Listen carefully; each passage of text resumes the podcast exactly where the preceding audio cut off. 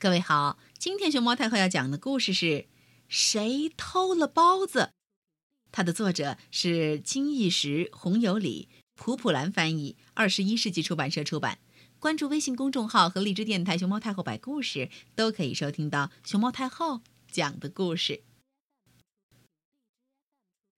从前，在一个小镇上有一家包子铺，这家的包子又大又香，每天来买包子的客人都排了很长很长的队伍。包子铺的生意好极了，妈妈每天忙得团团转，妞妞却觉得很孤单。要是能有个弟弟或妹妹一起玩，该多好呀！这一天呀，妈妈包子铺里的生意非常好，晚上快关铺子的时候，只剩下8个香喷喷的煎饺了。叮铃叮铃，绸缎店的老板推开门走进来，老板，给我拿5个煎饺。给绸缎店的老板打包好5个煎饺以后，盘子里只有3个煎饺了。妞妞有点困了，打了个大大的哈欠。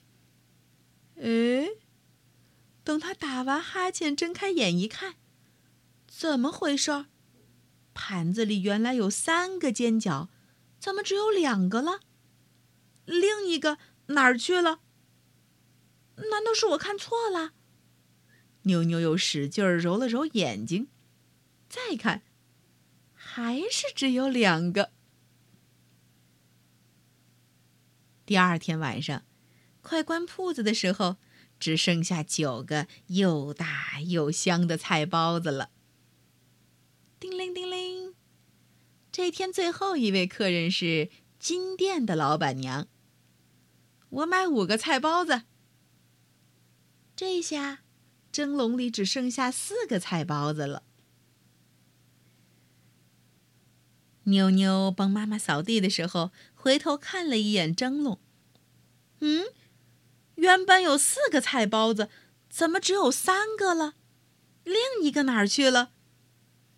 妈妈，妈妈，你有没有看到那个菜包子？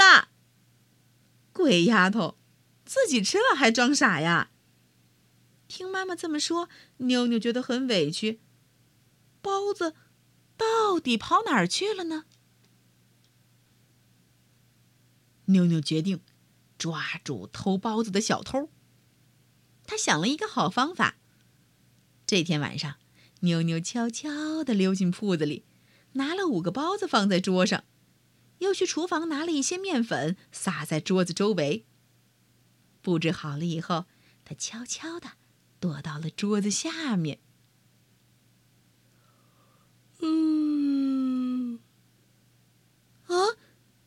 天都亮了。原来，妞妞在桌下等着等着就睡着了。她赶紧爬出来，往桌上一看，5个包子少了3个，盘子里只剩下2个。而妞妞在地板、桌子和凳子上撒的面粉上头，开着一朵一朵小小的脚印儿花。夜晚再次来临，妞妞又将包子放到桌子上，四周用盘、碟、碗儿垒得层层高，还把又湿又滑的油撒在地上。晚上，只听到叮铃当啷、咔嚓咣当的声音传了出来。妞妞听到响声，赶紧从里屋跑出来。包子小偷这会儿滑倒在了地板上。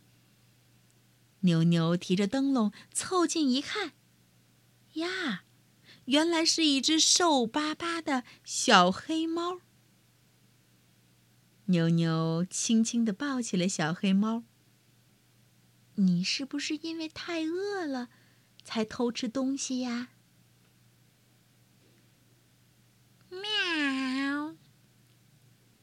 妞妞给小黑猫起了个名字叫闹闹。闹闹，你就当我弟弟吧。从那以后，妞妞和闹闹天天在一起，无论是玩的时候还是吃包子的时候。妞妞闹闹，过来吃包子喽！来嘞，喵喵！一共7个大包子，妞妞和闹闹吃了4个，还剩下3个。2个人一起吃包子，是世界上最快活的事儿。